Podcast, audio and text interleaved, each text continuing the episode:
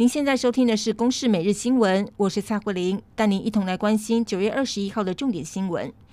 立委涉嫌集体贪污弊案，今天检方侦结，泰流公司前董事长李恒龙被指控为了夺回搜狗百货经营权，试图透过立委的职权施压经济部撤销泰流公司的增资登记，以及对公司法进行修法。因此，透过白手套行贿多位的立委，检方侦办之后，依违反贪污治罪条例罪嫌，对民进党立委苏正清、国民党立委廖国栋、陈超明以及前时代力量党主席徐永明等人提起公诉。另外，检方也查出无党籍立委赵振宇涉嫌收受业者贿赂，施压营建署将阳明山公园区内的土地划出，变更为殡葬用地。这几位现任和前任立委受贿金额总计超过四千万。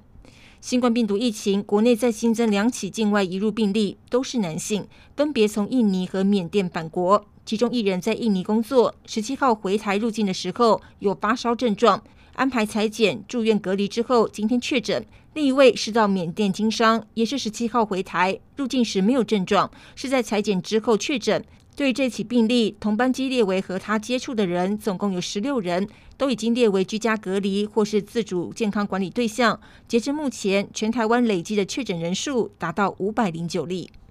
纳米技术近年来被广泛运用在各种生活用品，从电子产品、食品、纺织到卫浴用品等等，已经成为现代重要的产业之一。不过，国卫院最新的研究发现，长期暴露在纳米微粒环境中的工作者，肺部会造成损伤。这也是全球第一篇针对纳米微粒环境对人体健康影响的流行病学追踪研究。不过，研究团队也强调，这一次是动物实验，还需要更多试证。但还是建议，在使用或是制造纳米材料的工作场域，需要戴上 N95 等级以上的口罩，以减少长期暴露所带来的健康影响。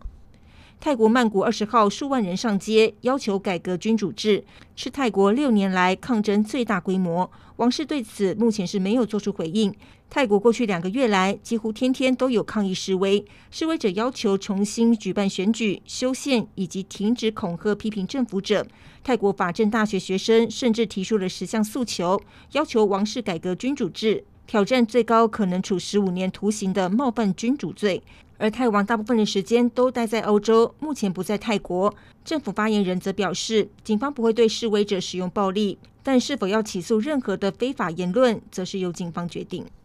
美国第一百零七位，也是史上第二位联邦最高法院女性大法官露丝贝德·金斯伯格的病逝。给即将到来的总统大选增添了新的变数。对保守派阵营来说，大法官的出缺让他们有机会在堕胎权、拥枪权以及投票权等议题实现他们的主张。而川普表示，这星期就将提名继任人选。不过，民主党总统候选人拜登则抨击川普的做法，认为继任大法官应该由下一任新总统来决定。